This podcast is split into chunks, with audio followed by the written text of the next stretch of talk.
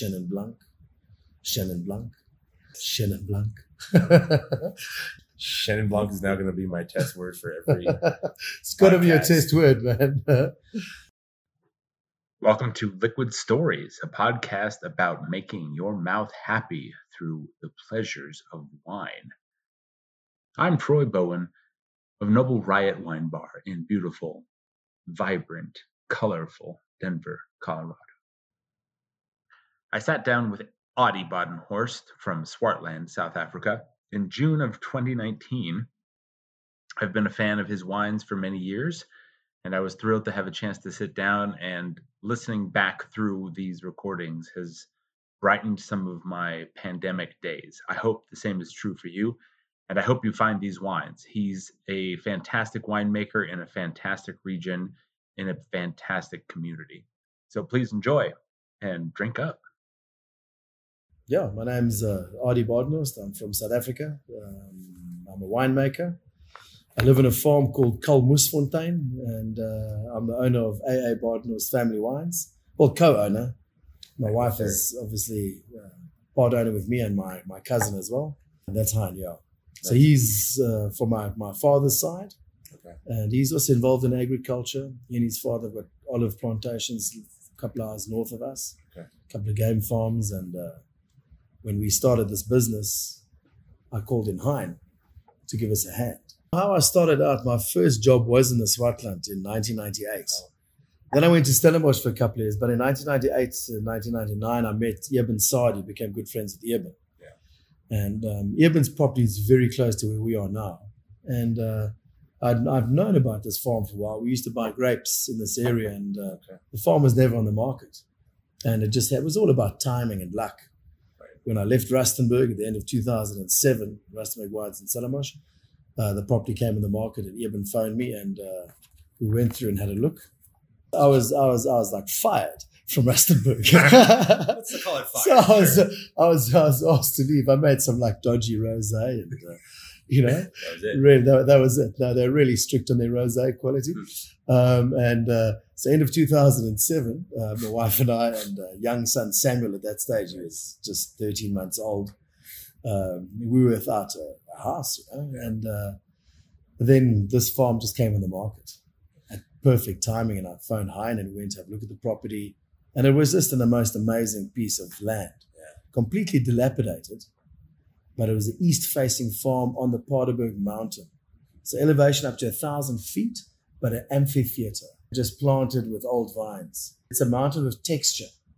Granite soils, different kinds of granite soils, differing with regard to their decomposition, um, and mainly planted to very old vines, Chenin Blanc, Grenache, Cinsault, those kind of varieties, Semillon. Um, yeah, so we bought the property. It was a 120 acre farm.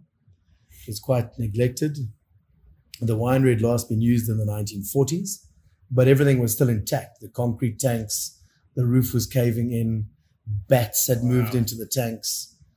And just with a lot of hard work, we just cleaned it out, put a floor in the winery, installed a very decent coffee machine and a turntable, and um, started making wine, you know, from these old vineyards. You know, it was difficult in the beginning because the vineyards had been neglected for so long. Um, and it took a lot of hard work to get the vineyards back, to get some vigor back into the vines, get some life and get some spirit back into them. What took more work, the winery or the vineyard? No, the vineyards definitely. No, the winery is really simple. The building was there. It's Hey. just a case of putting on a new roof, just some roof sheets. You know, you can do a lot with uh, cement and paint, patch up everything. So people still come to my place and they say, "Shit, man, this place is going to look amazing when you do it up." Fuck, what are you It's talking done. about? It's done. you know, It's brilliant. that's what it, that's what it looks like at the moment. But the vineyards took all the work. So I grew up in Constantia, and Constantia was the original place where they grew wine. First grapes in South Africa, 360 years ago. I went to a school called Wynberg, which mm-hmm. is named after the place where the first wines were grown. So I grew up in Constantia. My father was involved there, my grandfather. So I grew up in Constantia in that wine culture, then moved to Stellenbosch. I studied in Stellenbosch and uh, spent one year in the Swartland and then came back to Stellenbosch to work at Rustenburg. Stellenbosch is completely different, much higher rainfall. Um, there's a different structure in Stellenbosch, a different hierarchy, um, far more traditional wine producers, established estates. Right. Whereas the Swartland, we found the Swartland was a cowboy country, but it was uh, peppered and you know beautifully littered with old vineyards, and these old vineyards were the big attraction for myself and obviously for a lot of other winemakers that have moved there subsequently. So we got on average on an average year 400 millimeters of rain, Okay. whereas Stellenbosch maybe up to 700, Jonkershoek 1,200. No, you know, so it's, so it's a dry area, but it's a very big appellation. The Swartland is a, is a place that's that that was built on mixed farming. So in the lower areas, the guys grew wheat up on the hills where they where it was easier, impossible to work with machinery. They planted vineyards, and vines have been planted there since the early 1700s. Oh, that's amazing. But you're right in the fact that it has been dominated in the past by one or two big cooperatives.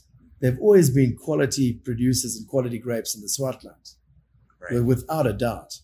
And these wines ended up in wines from the KWV or in Stellenbosch, bought a lot of fruit from the Swartland. So it's always been great quality, but the image of the area has been dominated by, by, by big cooperatives. But that changed dramatically when a guy called Eben Sadie and well, in fact, a guy called Charles Back, John Platter, and they bought a farm called the Spice Route. That's when the Swartland started changing. 1997, I think, Right, okay. Eben started at, uh, at Spice Route.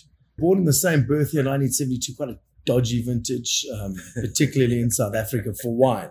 Amazing vintage for human Great beings. for winemakers. Yeah, great vintage for human beings. Um, but yeah, so we met uh, when I was working in a place called Groote Post, which is in which is in Darling. That's when I met Eben. He, we studied at the same place, but he was a couple of years ahead of me. I was messing around doing other stuff before that, and that's where I met him. And So was we, that- we, we immediately formed a bond and became good friends. Just watched uh, with uh, with a tremendous amount of amazement and a lot of envy uh, at Eben's progress. You know, once he'd left Spice Route, started his own winery, the Sadie family, how he started look, exploring and really giving these old vineyards an identity. And that was very attractive to me. And so I went to visit Eben every now and then. I just saw what he was doing and oh, it was amazing. You know? I never forget the first day I drove up uh, the road that we live on. It's called the Jakkalsfontein Road. Jakkels is a jackal. And I drove up this road and there's old farm school there. I thought I was in another place. I thought, I, you know, to get that kind of scenery, that kind of feeling and that kind of humility in the landscape, you need to drive five, six hours out of the Cape Right. Town, out of the city to get that kind of, but yet this was an hour from the city center. Type in the town Malmesbury, M-A-L-M-E-S-B-U-R-Y. Mhm. That is sort of heart of the Swartland. So from, from Malmesbury, and where we are, we're a little bit south of Malmesbury called the Paardeberg. And if you go north from there for 150 kilometers, you're still in the Swartland. Very diverse. So where we are, it's granitic soils and granites. I love granite soils. Um, there's a lot of shale soils around us as well. There's soils from Table Mountain sandstone. There's limestone soils on the coast. Wow. Very diverse. My my father-in-law said so. So Franschhoek translated means French corner. Okay. So when the French Huguenots came out to South Africa from 1688 to 1692, Right. a lot of the French Huguenots came over from, from Holland, and they were put into uh, into Franschhoek to to start producing wine. They had a lot of knowledge and a lot of experience. But my father-in-law was also a winemaker. He says the the South Africans, the first they would they would never have given the best viticultural land to the French. Oh, nice. no, but but Franschhoek is a is a really beautiful place. Um, there's some old vines there, some Okay. stellar producers. You know, the first that spring to mind, uh, obviously, was a good friend of ours. Is a place called Boekenhoutskloof yeah. Okay. that are really leading the charge. They they do source fruit from from outside of it. Chamonix is another amazing place. Uh, the Mullineux are in Franschhoek as well. They've got a, a winery there, so it's an amazing place. Um, but but very different landscape wise. Right. The Swartland is is open. There's less vegetation. It's it's these granite slopes. It's peppered with fynbos, which is a natural vegetation, sort of the garrigue, this aromatic bushes that grow in the mountains there. So it's very very different. Stellenbosch is just trees and uh, greens, Lush. flowing rivers. Right. Swartland is I don't know. It's like when that cowboy climbs on his horse and he's, I don't know, he's going off into the distance. It's quite lonely. That's land. That's Swartland there, you know. I Oh man, we've got a great bunch of people. You know, uh, it's very, very difficult to make a um, uh, an impression on on on this immensely competitive world of wine if you haven't got the right people with the right mindset and in the right area. Right. So the most well known is obviously Eben Sadie. Right. Um, we are there now, the Mullineux family. Uh, there's a farm called Porseleinberg, which is owned by Boekenhoutskloof. Then Right. there are guys like Donovan Rall, makes amazing wine. Jurgen Gouws from Intellego. Craig Hawkins, formerly of Lammershoek, but now doing his own wines. Jasper Wickens, a guy I, he and I worked together for a long time. The, the, the list continues. There's amazing wines there. And these guys are all working from proper vineyards, Right. uh, different wine styles, but there's a there's a spirit of camaraderie there that is amazing. You know, one of our neighbors that we buy fruit from is a guy called Andrew Whiteman, and uh, he's a builder by trade, and he farms grapes, and he started making wine now as well. The wine is amazing, Nice. you know, and you need that kind of you need that kind of input. Right. It, it, it doesn't just help you have traditional farming stock. Yes, there's a there's a generational knowledge that's passed on, but you also need ideas from outside. What we try and do is pool a lot of the labor between between the farmers. Okay. Right. But yeah, labor is going to become more and more difficult to get to get hold of because we work with bush vines. There's a lot of hand labor. We Yeah. we when we plant vineyards, we plant rootstock and we graft on. So there's those kind of skills that we need to keep alive. Our farm is that we, we we've uh, just purchased a farm below us, a small little. So we've got 100 hectares of land, Right. 100 hectares of land, and we've got about 43 hectares of vineyard Okay. of old vines. And each year we plant another hectare and a half. Um, I'm leasing the farm next door to me as well, which is 18 hectares of, of vineyard Nice. and plus another seven hectares. So we up to like 75 hectares that we farm myself. Then I'm buying grapes as well from my other neighbors because you know these guys were taking the grapes to the co-op, Okay. getting like ridiculous prices for it, and it's just much nicer just to. So they so they call like my farm uh, like this the world's smallest cooperative. There were two members, now there's like four. Four, right? You Exactly. know, You've and, doubled in size. We've doubled in size. So that that that's how we do it, you know. Um, the aim is to eventually have probably 65, 70 hectares of our own vineyards. You know, because that, that, is, that is that is where it all starts. It starts with the soil and the plant. Yeah. And you know, grapes are becoming more and more scarce. There's a lot lot of competition for grapes, and we don't want to put unnecessary pressure on ourselves. We'd rather just farm the vineyards Right. ourselves, have direct control on that. Planting blending vineyards that we think can work. Um, but we're planting the usual, you know, the, last year we planted the Grenache, Cinsault, Carignan, Terret Noir, Counoise, Bastardo, Alicante, and quite a few Portuguese varietals, Souzão, uh, Touriga, um, Tinta Barocca. We've got a strong Portuguese heritage. I mean, the Portuguese were the first guys to sail past the Cape. They got, I don't know, they got chased off, thank goodness, like 500 years ago. Right. But um, no, but, the, but, the, but we've got a strong Portuguese influence, and a lot of Portuguese varietals are planted in the Cape. You find old vineyards of Tinta Barocca, and they're amazing. Right. They can take they they they can take the heat. They are susceptible to a bit of sunburn, but um, but with that heat, they still maintain an amazing kind of freshness. They it's almost like Counoise in the in the Rhone. They give you that sort of zip inside, lift, you know. Um, and on the white side, obviously, Chenin Blanc is uh, is for us the most amazing varietal. Um, but we've planted Grenache Blanc, we're planting Verdelho, Semillon, we're planting, I'm planting some Clairette, Palomino. I've grafted over a couple of hectares of table grapes now just to uh, Trebbiano, um, Oh, wow. Colombard, and Shannon, just for uh, for brandy production. We make a bit of brandy every year. We've got fantastic old Colombard vineyards, but we want to up our brandy production, so I've grafted over vineyard to that. We have to farm with all these climate change, and I think we we need to farm for acidity and varieties that are rootstocks that are more resistant to drought, that require less water because we don't have water. In the beginning, Right. for the first couple of years, we water these young vines by hand. It's a it's a it's a tremendous job. It takes days and days. Guys, just a dedicated team watering these vines. So we need to plant the varieties that are suited to us. And these and the varieties I mentioned have got quite a track record. Urban is experimenting with a whole lot of others. But you know, I'm just the first generation on this farm. My son and daughter, they can carry on with the other stuff. But we need to look after our soils, and we're working very hard at that. Composting, mulching, correct cover crops. That's where it starts. That's where you're gonna create the perfect environment for these. Because it's a harsh environment, this one. It's not easy.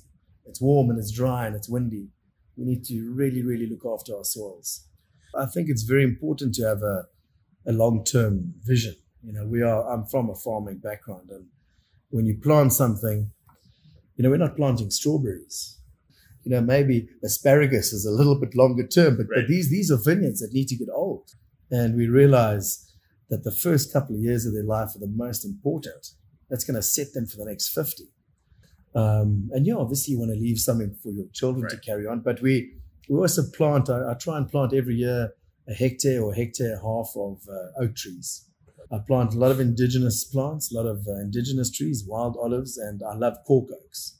So we just plant cork oaks and uh, I don't know, just just to break the, the monotony of vineyards. And we plant on contour. We don't cut blocks in a, in a way. We plant gently on the contours. We look after the runoff water, if there is, Yeah. when it uh, comes. when when when it comes. It's just trying to trying to be a little bit more sensible in that way and dogmatic. I mean, we, we're not organic.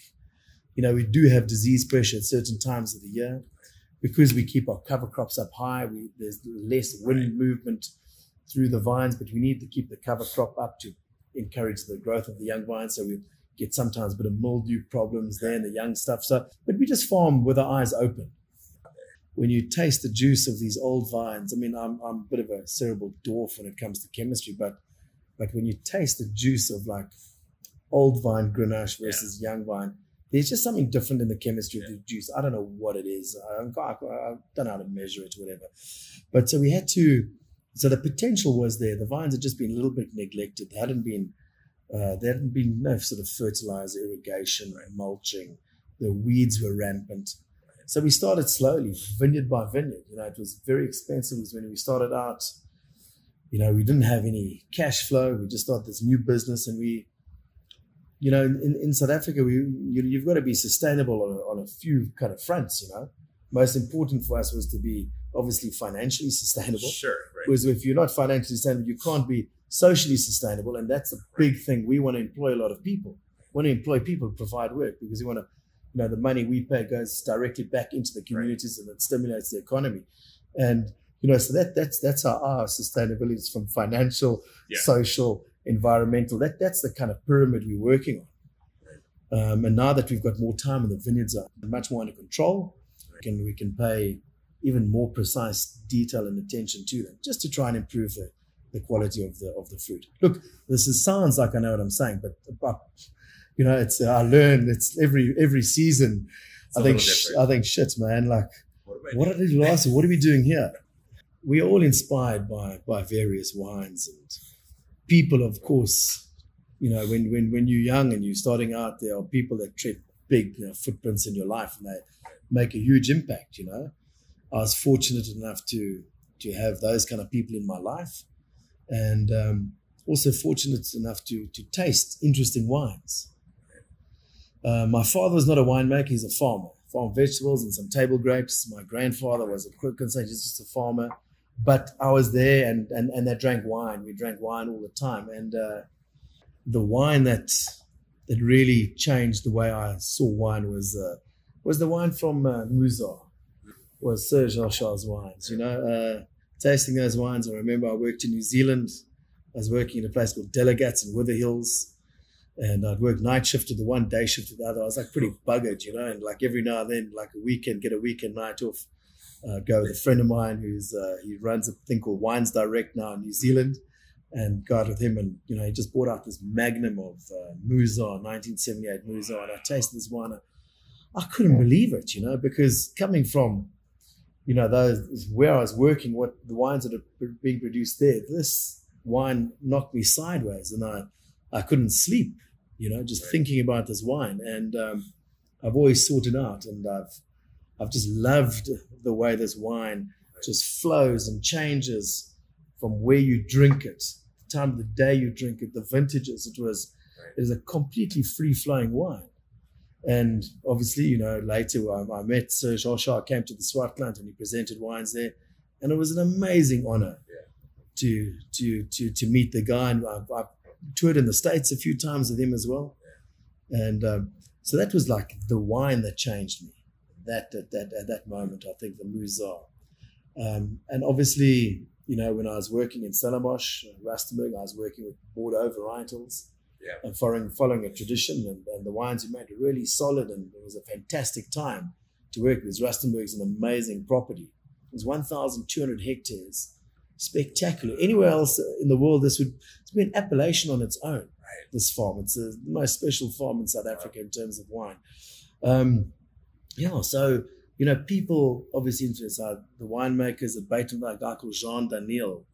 There was a guy called Piet de Toy at Constantia. I remember he gave me a bottle. And the great Ross Gower at Klein Constantia. We used to hang out with him every now and then. I mean, and, and my father-in-law, you know, he was also a winemaker. He was quite a strong influence on my life. So I've been fortunate that way and been, been exposed to, to these old wines. Um, though there was a time in South Africa, you know, we had apartheid, that thing called apartheid from 1948. We had Right. almost 50 years of apartheid. Um, and so South Africa was living in complete isolation with sanctions. You couldn't buy sport against anybody. But it was, it was, it was a terrible time. But, but what it did was, um, from an agricultural point of view, it made farmers very, very independent. And they did a lot of internal research and development. so when it comes to viticulture and soil preparation, South Africa is years ahead, and and and vine years ahead of any other country. It's it's amazing. Guys from Israel fly to South Africa come and see what we're doing in terms of propagation. We go and learn from them with with irrigation, of course, but in terms of vine propagation, what happening in South Africa is is leading the world, and in terms of soil preparation as well, understanding soil preparation, understanding root development, which is the most important thing. We get back to the plant. You know, South Africa's way ahead. So that sort of isolation forced us to think, you know, Right. internally. When when apartheid was disbanded and everything opened up in 1994, you know, all the guys suddenly were drinking Australian Shiraz and Californian Right. Cab. Yeah, amazing, you know. So we all try to make that. We all try to make that these these opulent wines. And there was a time in our history where we where we forgot our heritage. Right. And now, now in this this this this time and age in South Africa, we are we're going back to those wines because those wines in the in the in the cellars, those are the truth. That is the truth of South African wine, and the bunch of guys that are now making wine in South Africa, the, the, the sensible producers, realizing that and making really really amazing site specific sensible wines. And one once you do that, then you can really express Right. the varietal. You know, the plants, everything came from Europe, but but I think if you, if you look at uh, you know United States of America, Australia, and South Africa, South Africa does, in, in my opinion, f- the much better job of bridging the gap between the so-called Europe and, and and the rest of the world. We've got the fruit, we've got the tannin, we get the ripeness, but it's not in opulence, and it's also not in um, uh, in uh, restraint as some of the European wine. I, I think we, we we make amazing wines that bridge the gap between the old and the new world. Yeah. We've had Cabernet on the farm. Uh, when I arrived, there was Cabernet, there was Merlot. Hmm. Just didn't work. Didn't ripen. Just didn't work. There was no. no, if you if you want to plant Cabernet in South Africa, you need to go to Stellenbosch on the Right. Helderberg. Amazing Cabernets, you know. Right. It's really Cabernet country. Uh, We are the varietals that work well are the so-called Rhone varietals. Some of the Portuguese stuff works really, really well. Um, you know, Shannon is just. We had uh, uh, two weeks ago. Uh, Rosa Kruger phoned me. Uh, she she's a viticulturist in South Africa. She phoned me. Said, "Listen, can we come to your farm?" I said, "Yeah, who's we?" She said, "No, no, no. There's a, some French people are coming." And these guys were from, I don't know, some other French research, nobody heard, what a reviewed or whatever. And they were vine hunting. Oh yeah. So they, they, they've got a problem in France is with their genetic diversity of, of, of particularly Chenin Blanc. So they came out to our place and they, they walked up and down the farm marking vines and just saying, we're going to take cuttings of this. And, you know, they came and just a couple of days ago before I left, they, um, they came to make cuttings now because we are in winter, you know, it's uh, Yeah. July. So they, they took some cutting, June, I mean, they came and took some cuttings. And so, yeah, I mean, Shannon has just adapted here in South Africa so well. You know, it was planted, funny enough, you know, uh, we, we plant these days, we plant uh, varietals that are low producing.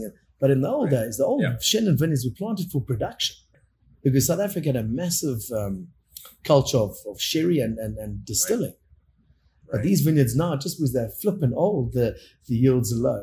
But it's really amazing to see the the massal selections that come out of the South African vineyards. And we've got rootstocks like the, the uh, Richter 99 rootstock that is particularly suited to the Paardeberg. They call this the Paardeberg Richter. And it's amazing just on this piece of so that's what's happened with the with the isolation from the past and and, and, and we've never selected clonal stuff. We've always selected from within vineyards to and, and so the right. genetic diversity of Chenin is great in South Africa. But it just does well. They, apparently they plant a bit of Chenin in, in the Loire as well, I've heard. Yeah, occasionally. there, yeah. Well, I, I, I think, you know, I, I, I obviously love the wines uh, from the Loire. I really love them. And, uh, you know, they age magnificently as well. A very good friend of mine, Vincent Carême, a fantastic selection, you know. Right. So Tanya's a good friend of mine. But, you know, their wines have got lower pHs. You know, they, these calcareous soil, that high clay, but with low pHs. So the sensation of acidity is much higher. Yeah, so South Africa got more sunlight, higher pHs, uh, a little bit more tannin in the skin. So you're getting a completely different flavor profile in that berry. I think our stuff, uh, the, the in general, the Shannon from South Africa is, is, is a little bit more flavorful, but it is a bit broader. Hasn't got that that tension that the guys in the Loire get. But it's it's it's it's beautiful all around, and they can age amazingly. I mean, one of the great South African wines is a Blanc de Blanc made at Klein Constantia, Chenin Blanc. That thing Right. is singing still to this day. In the past, you used to have to have a piece of land Right. and a building. Right. Today, if you want to make wine, you don't need any of that. Yeah. You just need a few dollars to buy a couple of kilograms of grapes, and you can and you can make wine. Right. And that wine can be amazing. Yeah. And that, that that's the great thing that it's Right. lowered the you know there's this uh, the way wines are made today and the way wines are sold. Yeah, You don't need it's these amazing. heavy infrastructure and you know you can be so light on your feet i yeah when, when i started out i rented uh, a, bit of space at the uh, experimental winery in stellenbosch Yeah. it's like this ancient winery man it's built in the in the 20s and it's like Oh, wow. tiled floors and so that wasn't being used so i rented that for for for my start you know Right. before i fixed up our place but yeah these custom crush is becoming more and more of an option particularly the Tinta Barocca. There's some fantastic old vineyards. The one vineyard I'm renting at the moment is a seven hectare vineyard planted in 1962, extremely low yields. And it makes a wine that we bottle on, on, on, on its own. It's an unpronounceable name called Skavanki's Flame. Nice. Unpronounceable name. Um, but uh, it the Portuguese varietals for me just add, as I said before, they've got that they've got that tannin to them. And if I if I if I have to sort of throw them all together and try and describe the tannin of of Tinta, Touriga, you know, Bastardo together, it's almost like a young Shiraz that's married a, a Nebbiolo kind of kind of tannin structure and that freshness, which for us is a, very important because we're working a lot with other grapes like Grenache and Cinsault, Right. which, as you know, don't have a lot of acidity. Um, Shiraz has amazing tannin and sometimes a bit of acidity. Um, but so it's important for, for our wine and our style to have these Portuguese guys. And the Portuguese don't kill the bull either, man. Right, right, It's the nation don't kill the bull. right, You know, right. they let him go. exactly. You know, it's- you got to love the Portuguese. But the one uh, Tinta Barocca is a single vineyard, but the rest we will use in blending. And we make a lot of fortifieds as well. So I've been making fortified wines every year since 2009, a couple of thousand liters. I haven't sold anything yet. It's all still in barrel. nice. I'm running out of space. I'm going to start selling when it's 20 years old. When when Yeah. when when there's a market, I'm Right. waiting for my generation to go. to grow up and start drinking like great fortifieds again. So we make a lot of fortifieds, and so yeah, these Portuguese varieties on the one side in blends and for fortifieds, amazing. Um, and the other very important reds, uh, obviously for for for myself, is uh, Grenache, uh, Cinsault, and we use uh, Shiraz as well, of course. But the Grenache is for me the I don't know, growing on. We've got the oldest Grenache planting in South Africa. It's planted 1951. It's not that old, but it's the oldest Wow. vineyard in South Africa. It's only 1,200 plants, vines that look like trees. I mean, my son, when he goes and prunes these things, I mean, they, they tower above him. It's Right, crazy, right. you know? Um, and we produce thousand two hundred liters, maybe a thousand three hundred liters a year, just over a liter per per vine. Um, but Grenache in granite soils is uh, is for me the perfect expression of a place. You know, Grenache can often be picked too ripe, 14 and a half, 15 alcohol, Yeah. 16 alcohol. It can be jammy and opulent, but when it's when it when it's picked with a little bit more restraint, it's got an amazing. I don't know. I always say like uh, it's the perfect um, listening grape. If you want to tell somebody a story, you know, they have to be a good listener so they can tell the story to somebody else. Right. Grenache is that grape. Uh, it, it's, it, it's, it takes its age, the low yields, and the granites, and it, that is it, you know. Cinsault is the other important grape. We've got quite a lot of Cinsault planted on the farm. We're buying young Cinsault as well for uh, Secateurs Red. Uh, the very old Cinsault, we use, uh, we bottle a single vineyard Cinsault called Ramnasgras, and we use some of that in, uh, in, our, in our family red blend as well. But that's also an amazing grape, especially when it's got a bit of age, because then it gives you different layers of tannin. It's got amazing fruit, beautiful fruit, but it's just got these serious layers of transparent tannin. Whereas the young Cinsaults, oh man, they just say, hey man, we're fruity, Floral da, da, yeah. strawberry, hey man, back in day, we could just drink, drink all day long. Right.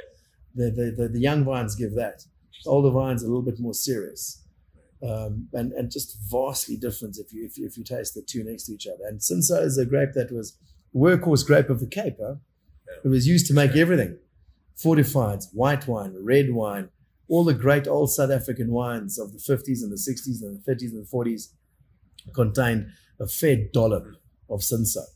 Who brought that down? Like, who was it that thought that Cinsault was going to be the South African grape back in the? Oh, it was it was a thing that just 40s. grew amazingly because remember Okay. after phylloxera, we also had phylloxera in South Africa. So I was there before that, but after phylloxera, the guys wanted to plant something that could just fucking have big yields. Yeah, So that's why they carried on. It was Chenin Blanc and um, and um, were the were the main reds. There were, of course, there were other reds. Yeah. Shiraz, they were they were all there. Tinta Barocca, they were all there. But those were the dominant varieties of the day. The other dominant varieties in terms of the white was Semillon Okay. a lot of Semillon, which they call green grape. And in South Africa, is this a very special mutation that occurs, and it's red Semillon. So it's a red mutation. Oh, wow. So they call that red green.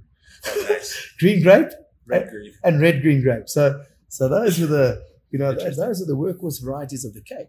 You know, and uh, I don't know. I think when when when when these varieties are planted in a place for long enough, they I don't know. Just There's some off. kind of memory in them, and they and they really become part of a part of a site, part of a, a country. Right. We've got a, a range of wines, Well, it's just two wines called the it's the AA Badenhorst family wine. So my I'm Andre Adrian. So it's like it's, it's really nice words on top of a wine list, alphabetical. It used to be shit at school. I always used to do my like present my marks first, or do an oral first. Well, It was you're getting it back. you know, it's terrible, man. But um, so we do a range called the AA Badenhorst Family Wines, and it's a white and a red blend. And what we wanted to do with these, this is the only two wines I ever wanted to make. You know, I wanted to make two wines, white and a red, that express this place. But everybody says that. Of course, every winemaker right. will talk that kind of shit, you know. Yeah. So what we try and do, so the so this red blend is Shiraz, Grenache, Cinsault, uh, Tinta Barocca. The white is Chenin plus 10 or 12 other different grapes. Rhinestone, Marsanne, Roussanne, Grenache Blanc, Grenache Gris, Semillon Blanc, Semillon Green, Colombard, a little bit of Chardonnay, Palomino, uh, uh, everything. But so we wanted to make something representative. And uh, fuck, how do, how do you do that? How do you make something that's truly what what was obviously you know I'm biased towards myself. So what is something that's truly South African, that's truly a representation. How do you do that? You have to pick everything together on the one day. That's what I thought. Okay. You know, so so a red, a red blend, we pick everything over one or two days and we ferment them together. The white's exactly the same.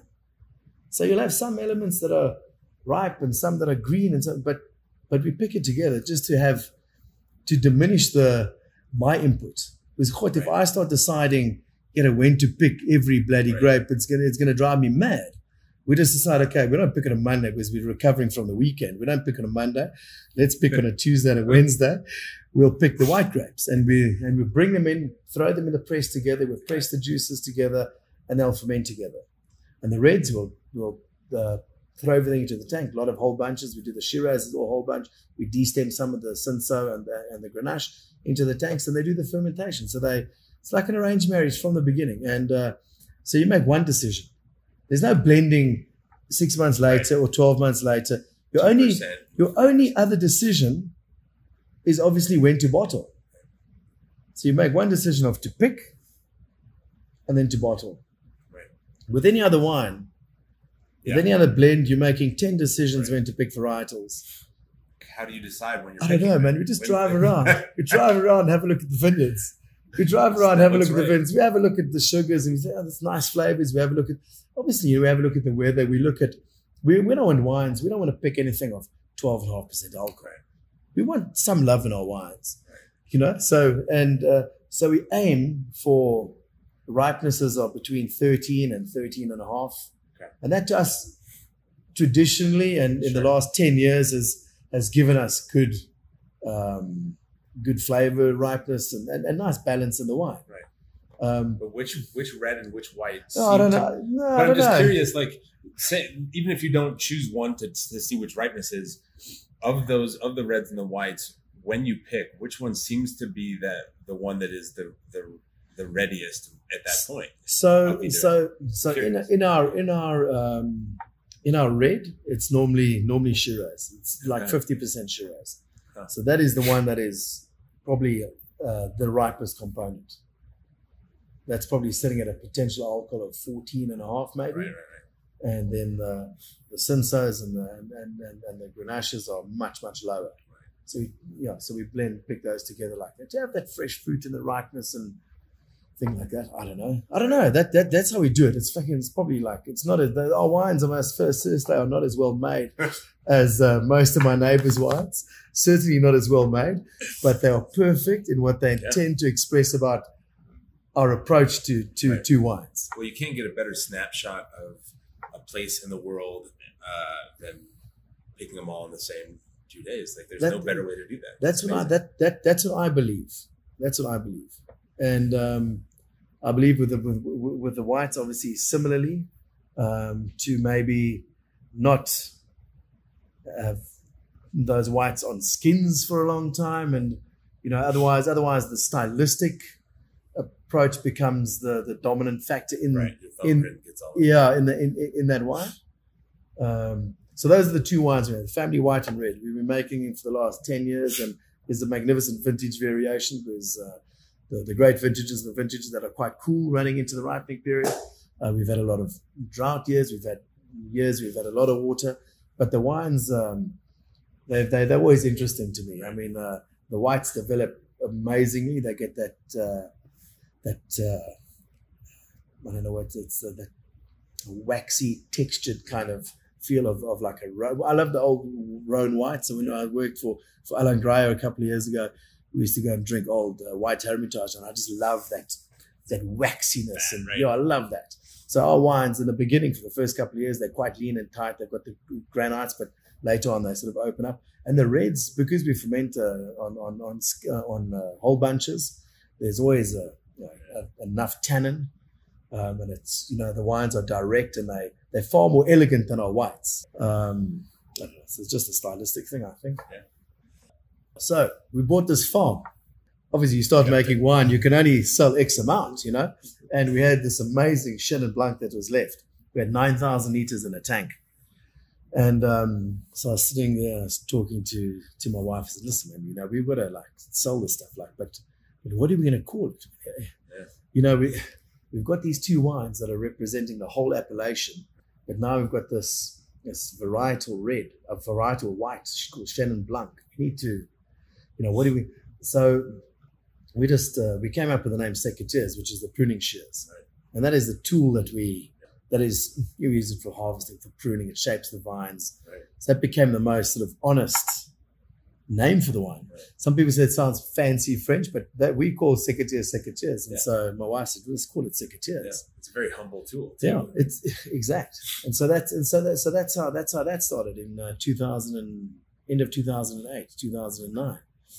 Um, and um, so Secateurs is now a range as well of, of, of on, on the white side it's mainly uh, Chenin Blanc.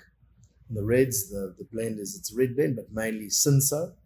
And then we do a rosé, which has always been mainly Cinsault, but except from 2019, um, the one we've just bottled, I bottled it just before I left here, so this bottle's at the end of May.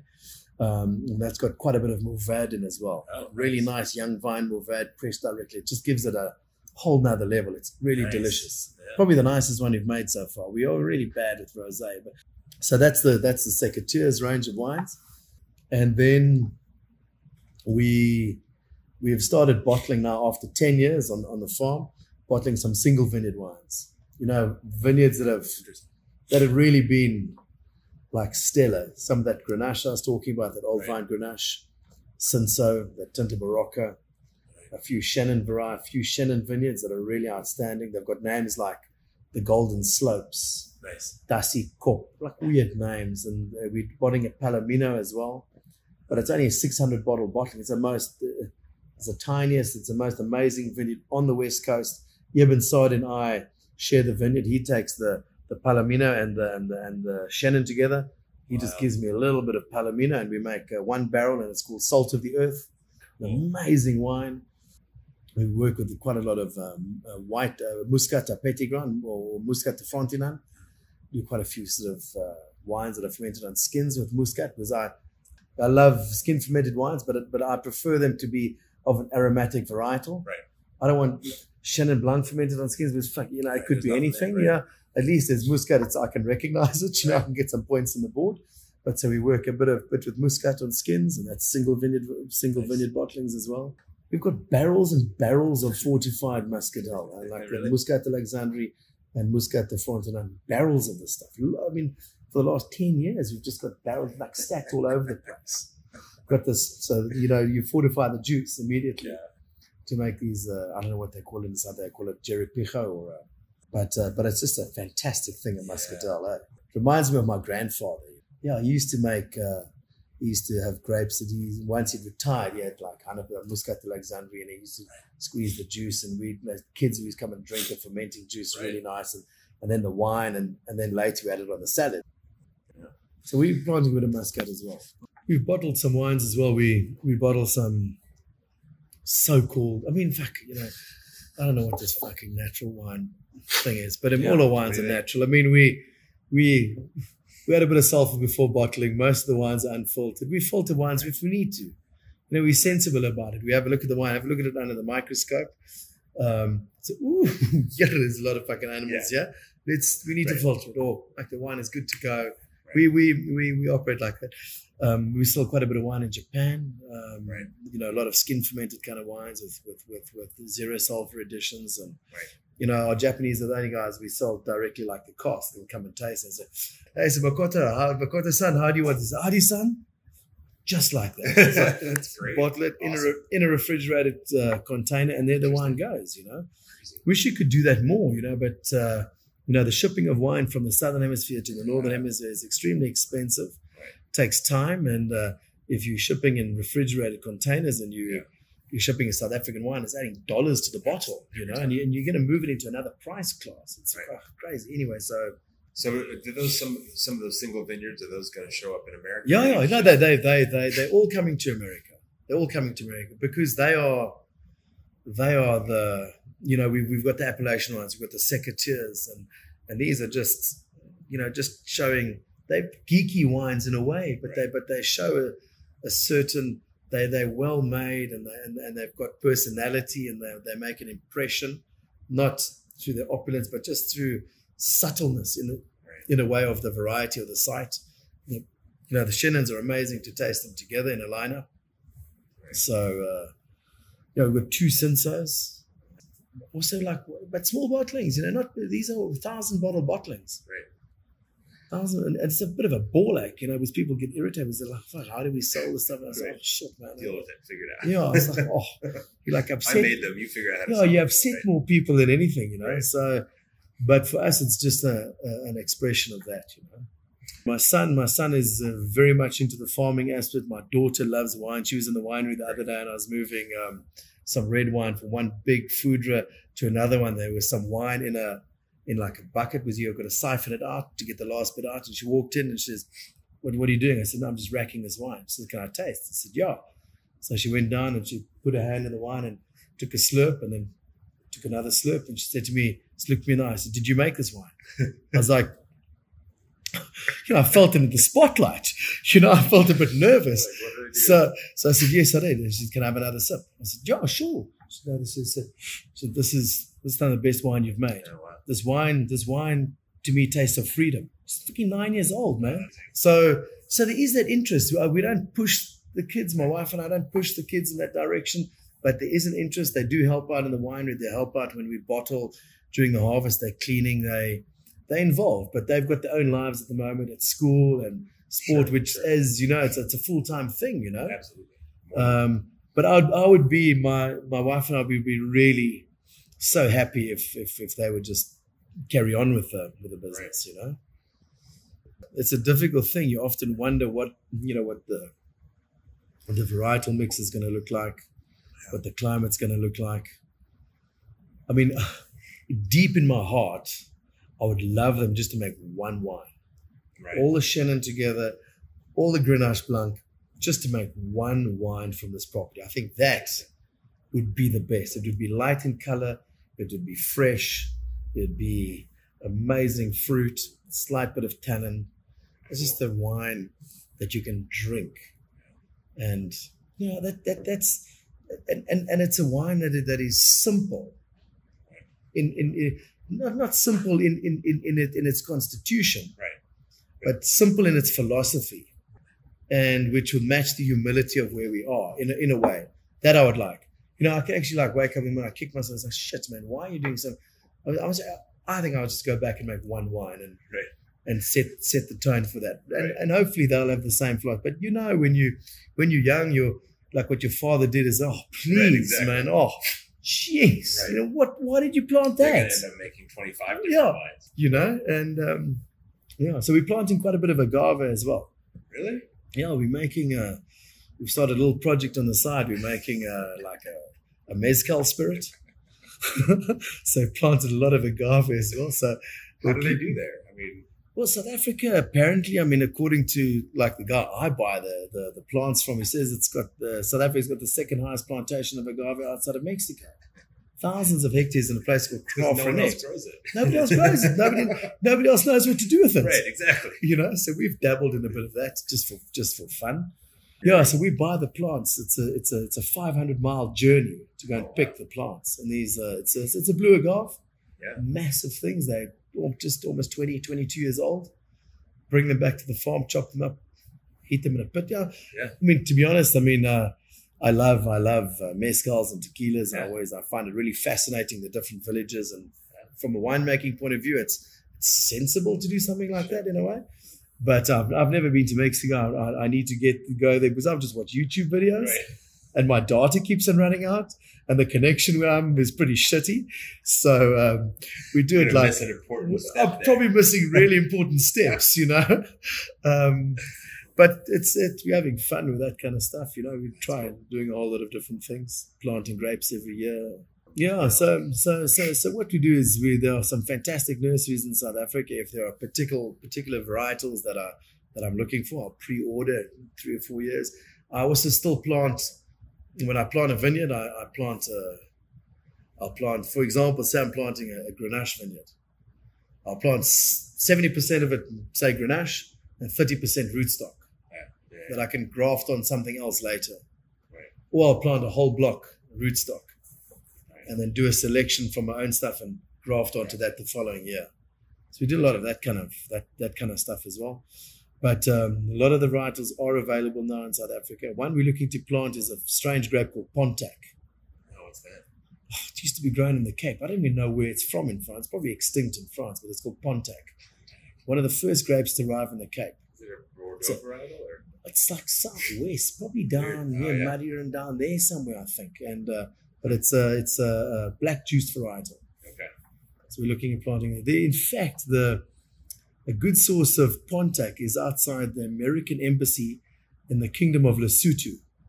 But I mean, one Wow. as you know, you know, but looking like I, I can't just walk Yeah, into the American exactly. embassy and just take some material. Right.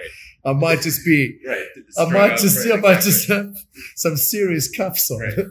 Yeah. But um, yeah, so there, there was Pontac in the, yeah, so that's they, they're trying to get a bit of material from that because it's really, really hard to find. And so it's red flesh. Yeah, red it? flesh, red juice. Caperitif we started doing in 2014. Okay. So we've been doing it a couple of years now. And um, that, yeah, also uh, weird story. Um, this Danish guy approached me. This Danish guy met a friend of my wife's at a wedding and, you know, he was in South Africa. He was a mixologist. Right. And um, so Lars, I met Lars and he said, listen, you know, he's got this idea of this thing called Caperitif. It used to be made here in South Africa. I said, yo, what is it? He said, it's a vermouth. I said, what?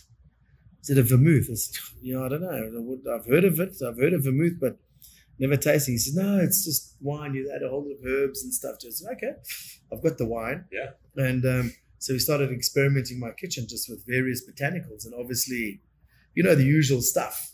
Yeah. The European botanicals, the blessed thistle, elecampane, gentian, all that kind of stuff, and some chamomile, and but then obviously a lot of fruit, but then a lot of indigenous uh, botanicals that we've that we've added. You know, cool. 17, 18 of them. A lot of them are are just unknown. I mean, people Right. just don't know what they are. So it was really, really difficult. So we had to change the recipe uh, for the for the Caperitif in America because they didn't recognize a lot of these Right, like, botanicals. what you putting in here? Uh, yeah, no, they had no idea. You know, but but but they were botanicals. They were healing botanicals and Right. stuff that you can buy on the streets in South Africa that are sold by the. They call them the mountain men. These Rastafarian guys that live up in the mountains. And they Just bring it and down. yeah, and they they go pick these medicinal plants and they bring them to the city. And if you go, they said, "Yes, man." My chest. He says, "No, brother, just take this and this and this. Wow. Drink that. Drink that tea."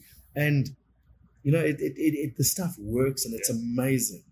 Um, so a lot of those botanicals. So we draw on obviously the story of Caperitif. It was made in South Africa in the early 1900s, and then they stopped making in the 1940s. We just registered the name, cool. came up with a with with, with our version of it, stuck a label on the bottle. Um, so we've got this strong tradition in South Africa because I mean Capra Caperitif was um, also became quite famous because it was it must have been a reasonable uh, ingredient because Right. it was recorded in a Savoy cocktail book and a bartender's guide. Oh, There's like 70 cocktails containing Caperitif. So when when we first mail when we first uh, made it, I was getting mails from guys here from America saying, "Hey man, I see you like you're making the ghost." I said, I said "The what? No, the ghost. Oh, We call Caperitif the ghost. Was the ghost ingredient. That's It was like they, they were making these cocktails from the 1920s and they Right. couldn't find Caperitif. Right. So they'd use, they would call it the ghost. Yeah. They would call it the ghost. And so that that's how we started with that. So it's a so it's a cool thing because it's got in fact like a hundred years of tradition. Yeah. And it draws on this thousands and thousands of years of the wisdom of these mountain men Right. for the botanicals, the healing botanicals. and it tastes good. And it, yeah, well, that's the most important thing. It tastes delicious.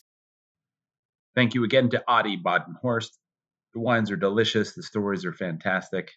He's such a cheerful, fascinating, and interested, passionate man. It's great to sit down with him, and his fervor matches the wines in their intricacies and their interest. Hope you enjoyed. Please drink well. We'll see you next time. Bye.